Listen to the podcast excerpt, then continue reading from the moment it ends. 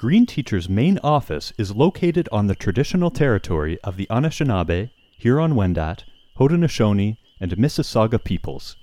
This territory is covered by the Williams Treaty.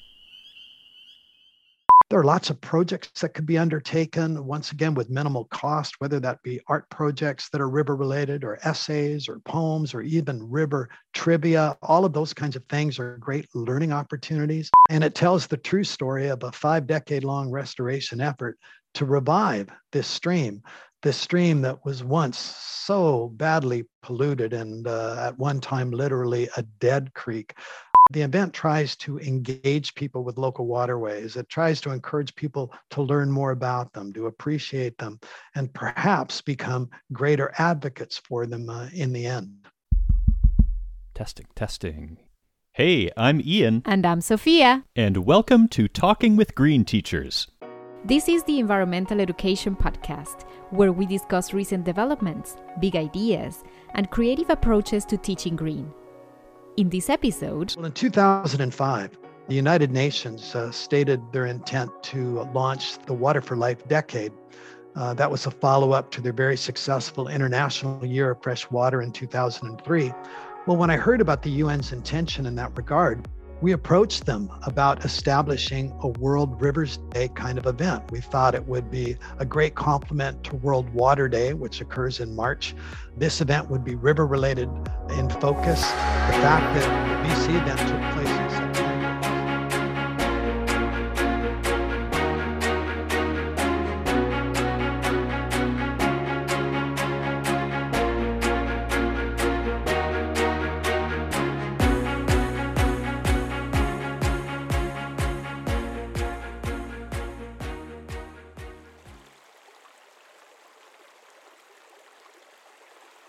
If you take a close look at water striders, you'll notice that they skate only with their middle and hind legs. The front legs are held above the water's surface and used for snatching prey. The presence of aquatic invertebrates like water striders is indicative of the health of a stream or river. Mark Angelo has long been a champion of running water as the founder of World Rivers Day and author of the children's book the Little Creek That Could. Mark joined Ian to discuss the threats facing rivers, how we can respond to these threats, and the many ways educators and learners can get involved in World Rivers Day. Your children's book, The Little Creek That Could, is based on the premise that nature can heal itself if only we give it a chance. This is obviously an empowering and important sentiment given the challenges, the many challenges that creeks and rivers face today. What are some of the foremost threats to these waterways?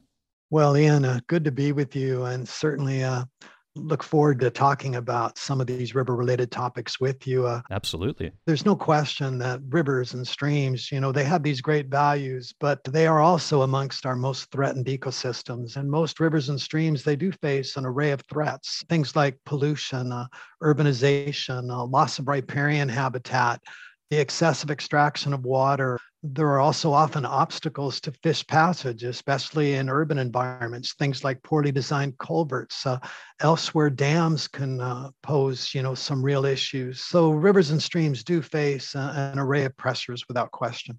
And from an ecological perspective, what is some of the greatest value that these waterways have? Well, our waterways matter incredibly from an ecological perspective. You know, rivers, I often say, are, are literally lifelines in, in the truest sense. Mm-hmm. They are the very foundation uh, of entire ecosystems, and they support an incredible amount and diversity of life. Things like fish or insects, amphibians, birds, mammals. A key point is that far more life tends to live closer to rivers than away from them. Right.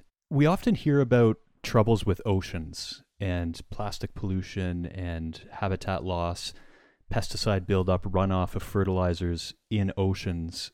And I always find that when discussing oceans, a lot of people miss connecting the dots to areas upland, so upriver, upstream. No, no question. What is the ocean connection that people really need to know about? Uh, there's a huge connection between the health of our rivers and the health of our oceans. For instance, you mentioned the accumulation of plastics, whether it be microplastics or larger pieces of plastic. You know, that's a big issue in oceans, but a lot of that originally stems from rivers you know, most of the plastics you find in oceans originally came from waterways. So there is clearly that connection. And you're right, a lot of people don't appreciate it, but it's very real and very important. So, uh, healthy rivers and healthy oceans, if we are to get there, we have to make headway on both. And do you ever get people asking, this all sounds important, but how does it impact me? How does it impact my community? Oh, sure. You know, a lot of people will often ask me, you know, what are the benefits to humans, for instance, uh, of healthy rivers? Mm. Well, my response to that would be that our, our, rivers and streams have these immense natural, cultural, recreational, and economic values. You know, as a Canadian, I've always believed that rivers have had a huge influence on who we are as Canadians and how we think about things like water, the environment, or, or wilderness. In terms of specific benefits, uh, Rivers are sources of, of water to many, but in addition to that, they provide an array of other very tangible benefits. For instance, in most communities, there are lots of people that spend time walking along rivers. There are people who are out there paddling on rivers. There are people who fish along them. There are many who simply like to sit and admire their beauty. So the bottom line is that healthy rivers and streams, they make our communities better places to live and safer places to live for me, rivers and streams are opportunities for fish watching, which is a little different from fishing because it really is just putting on a mask and observing fish in their environment. Is that something you've ever gotten into? Is observing fish, or do you go fishing? Any activities like that? Oh, totally. You know, I talk about uh, you know the fact uh, the great diversity of life you know that lives along rivers. Yeah. And yeah, with my grandkids, I'll often go to a nearby stream or river and just sit and watch you know, we may be lucky to see an array of mammals or, or birds or, or even insects, you know, things like water striders. Our grandkids mm. have grown up loving to try and catch water striders, but even observing fish, you know, sure, I, I'm an active fisher, a fly fisher, but I also love just watching fish. You know, sometimes we're lucky enough to come across a pool where we'll see several trout, or sometimes here on the coast in the fall, you know, when I know there are mm. salmon spawning in a nearby river or stream, I'll go with our kids or grandkids and just sit and watch. So, yeah, just to spend time along a river, to see whatever you may see, just to listen to the sounds, that's a wonderful thing to do. Yeah, pure magic. Pure magic, you bet. Talking with Green Teachers is produced by Green Teacher, a registered charity in Canada that has been enhancing environmental education since 1986. By taking out a subscription, you can join our global network of passionate environmental educators, receive each issue of our quarterly magazine, and gain exclusive access to our vast archive of webinars and magazine back issues. All proceeds go back into the organization to support our vision of helping each successive generation of young learners become more environmentally literate than the last. To learn more, visit greenteacher.com. A little known fact about water striders is that they can dive underwater, taking advantage of a thin layer of air that gets trapped in the tiny hairs covering the insects' bodies. In the book, educators, students, and community members come together to give Guichon Creek a chance. What are some creek and river restoration efforts that you recommend? Well, there are lots of them, certainly more than was the case 20, 30, 40 years ago, which is good to see. Oh, for sure. But, you know, I look at uh, places like here in the coast in Victoria, Bowker Creek in Oak Bay has been a really interesting example. Thornton Creek, the restoration work that's gone on there in Seattle, which is just down the coast from us, is, is interesting. Britannia Creek is another fascinating story. Elsewhere across the country, uh, the Toronto and Region Conservation Authority has done some really good work in the, the Humber River watershed. Uh, I think of the Thames River wetland restoration work that Ducks Unlimited has done west of Hamilton near Woodstock, Ontario. Uh, the Grand River watershed has done some good restoration work. But wherever one lives in our country, we, we now have streamkeeper groups volunteer groups attached to so many waterways that do really wonderful work in terms of keeping an eye out for a local stream, uh, identifying problems, working to clean it up or restore it. So, wherever people live in this country, there are nearby streamkeeper groups that they can contact to learn about the good work that they're doing. And then globally, if people are interested in looking at what's unfolding in other countries, uh, I think of the incredible cleanup work that's been done on the Thames River in England over the last 30 years, or or the dam removals on the Elwha River in the state of Washington, or, or the restoration of the River Meuse in the Netherlands. There are some really good projects out there now that people can learn about and try to emulate. And, and my hope is that as time goes on, we'll see more of those. And with these restoration efforts, what are some of the activities that are involved? Is it testing the water? Is it doing biodiversity surveys, picking up garbage, all of the above? Could be all of the above. You know, it could be picking up, you know, garbage that may have accumulated to a great extent over the years. It may be uh, advocating the need for the local governments or other levels of government to address pollution problems. It could mean uh, trying to restore riparian or riverside habitat through streamside plantings. Certainly, monitoring creeks and streams is important as well. So, it, it can include all of those things. Bringing this over to educators, a lot of educators, they're short on time, they're short on financial resources.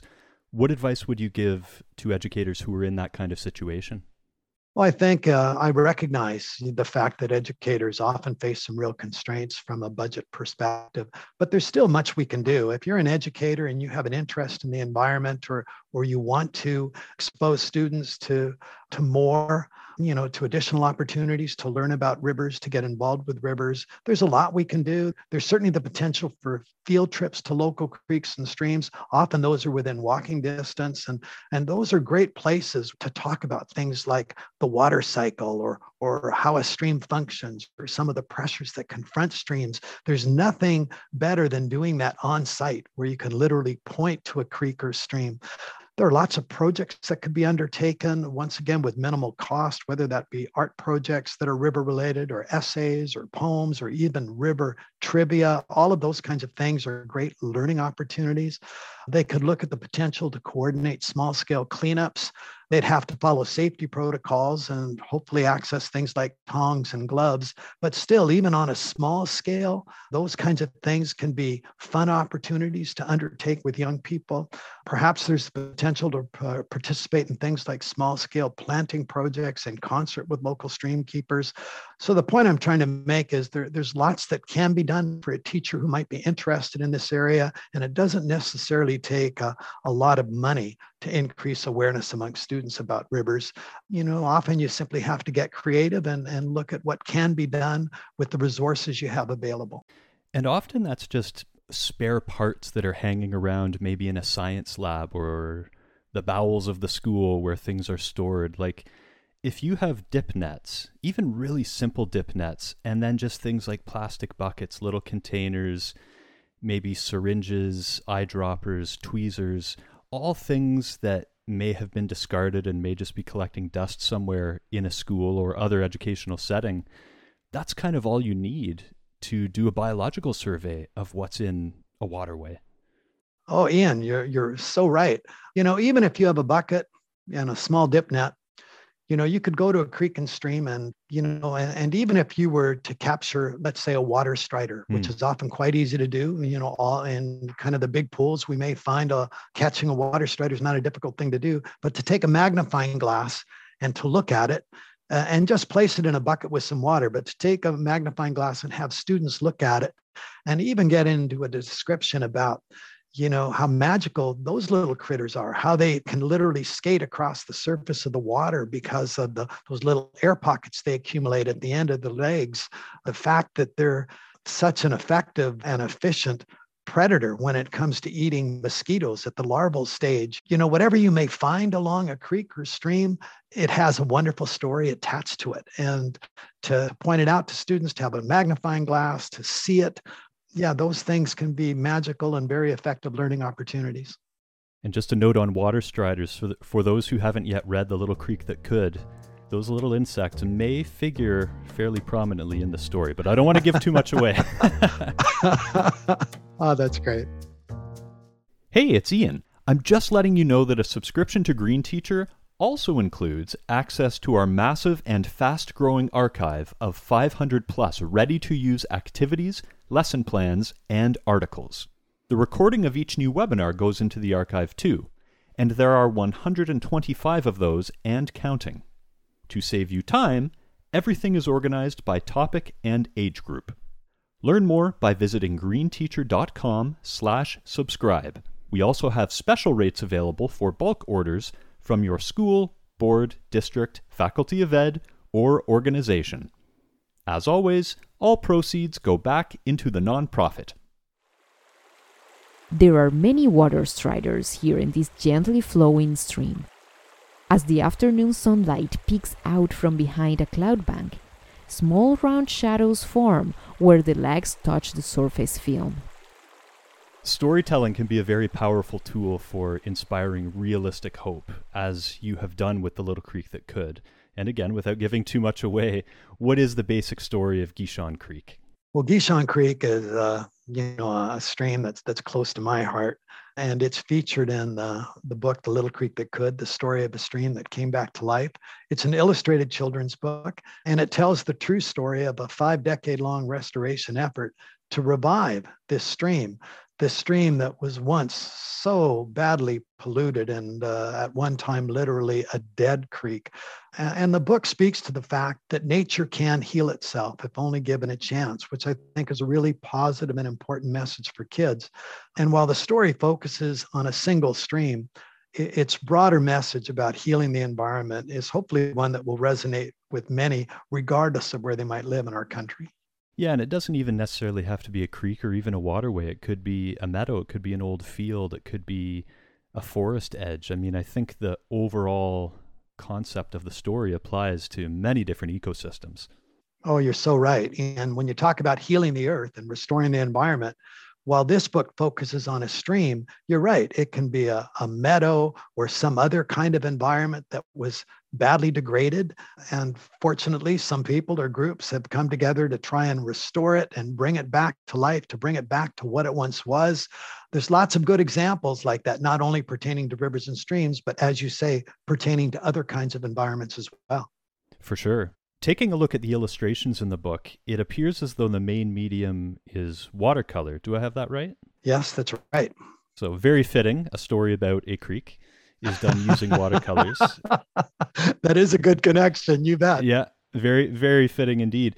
I'm very drawn to the images. I find they're whimsical and dreamlike. Was that a conscious choice by the illustrator Roz Webb? Yeah, it was. Uh, Roz is uh, an amazing illustrator. Uh, she does incredible work. She's actually based in Ireland. And we struck this kind of online connection. And, you know, I, I've been uh, enamored by her work for a long, long time. And, and I always felt her illustrations, they are somewhat dreamlike. As you say, they, they have a whimsical feel to them. She's known for using these really bright watercolors. And so, yeah, the use of her illustrations as part of the book was a very deliberate choice. You know, I loved uh, the bright colors that she used. I feel her illustrations portray a sense of hope and wonder. And it's a style that I thought was really appropriate, especially given the message of the book. And with that sort of style that isn't strictly representational, I mean, she's not trying to replicate what you would get in a photograph. Otherwise, you could just take photos.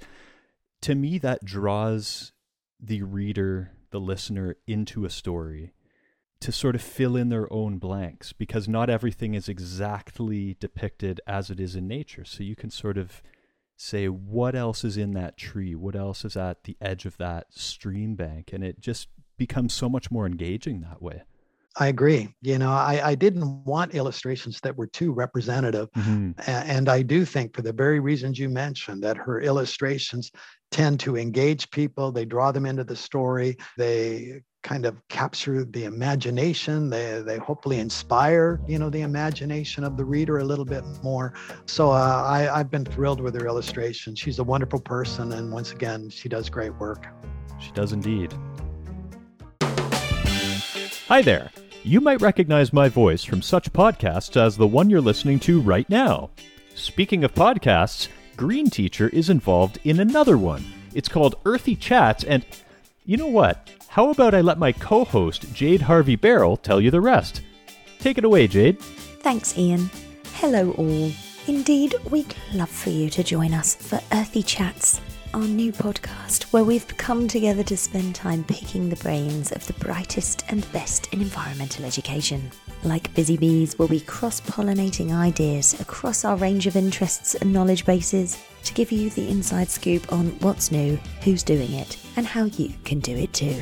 All of the experts featured on the show have resources available Canada wide in the Outdoor Learning Store. That's Canada's non profit outdoor resource store. You can check out the range of educator and student resources available at www.outdoorlearningstore.ca. So, whether you're a teacher, educator, parent, or just a general nature geek, there'll be something for you to sink your teeth into. Did I cover everything there, Ian? Definitely. Thanks, Jade. So, yeah, Earthy Chats. Check it out on your favorite podcast app.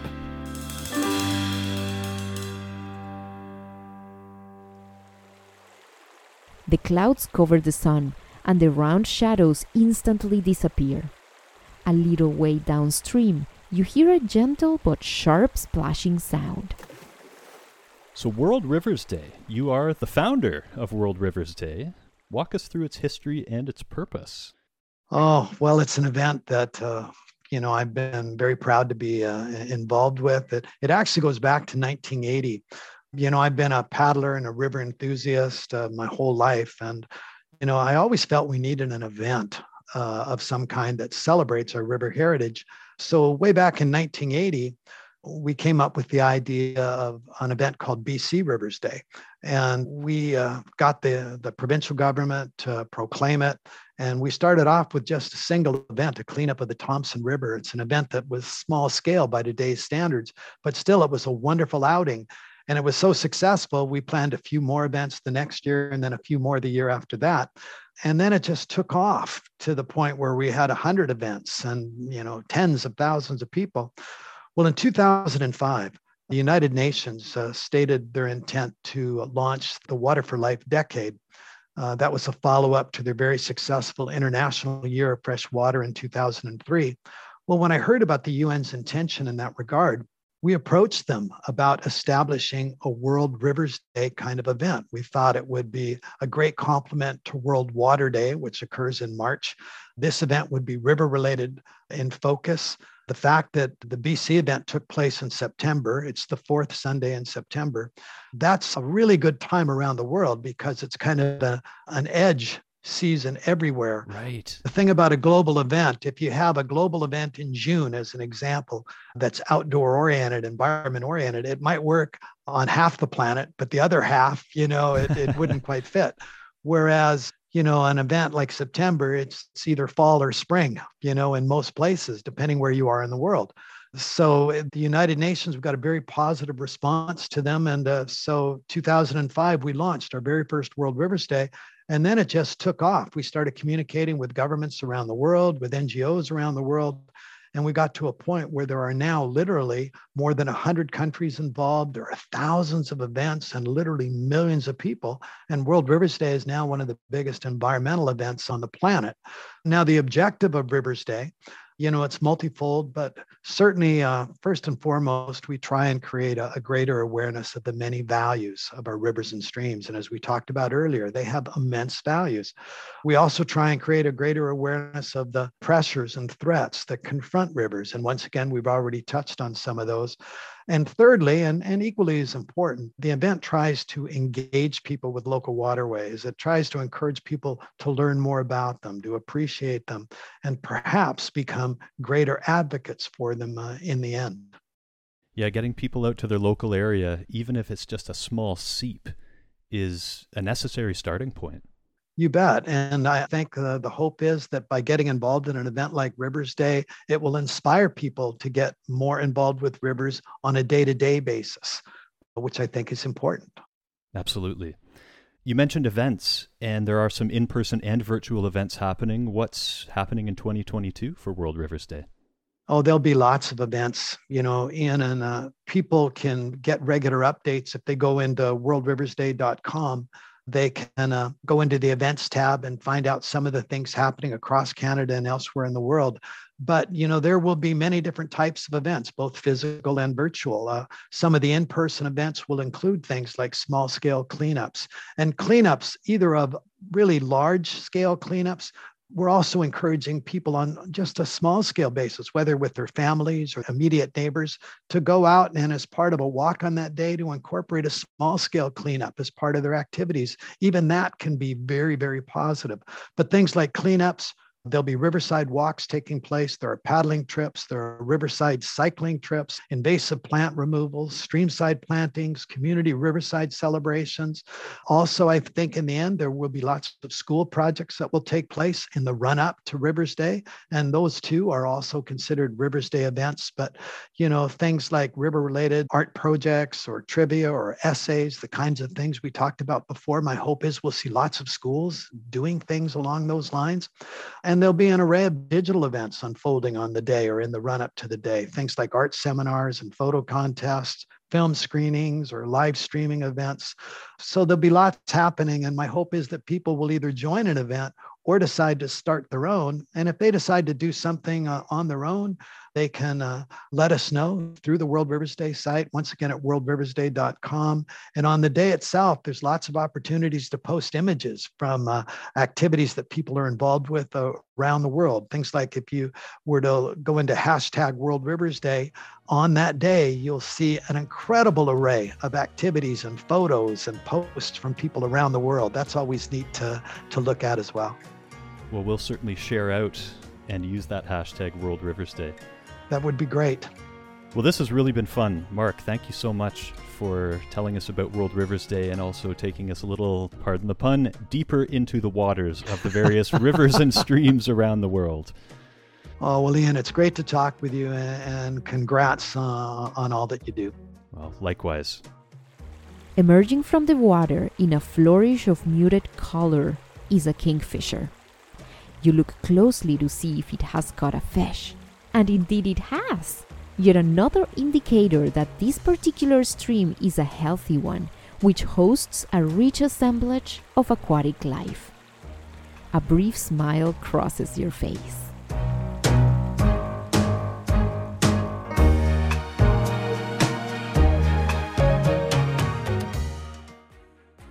Talking with Green Teachers is co hosted by Ian Shanahan and me, Sofia Vargas Nesi. Ian is the show's writer and editor. Logo design is by Devin Terrien. Subscribe on Apple Podcasts or iTunes to get instant access to each new episode. If you really like the show, give us a rating too. We can also be found wherever you get your podcasts. Thanks for joining us in this episode. We'll chat again soon.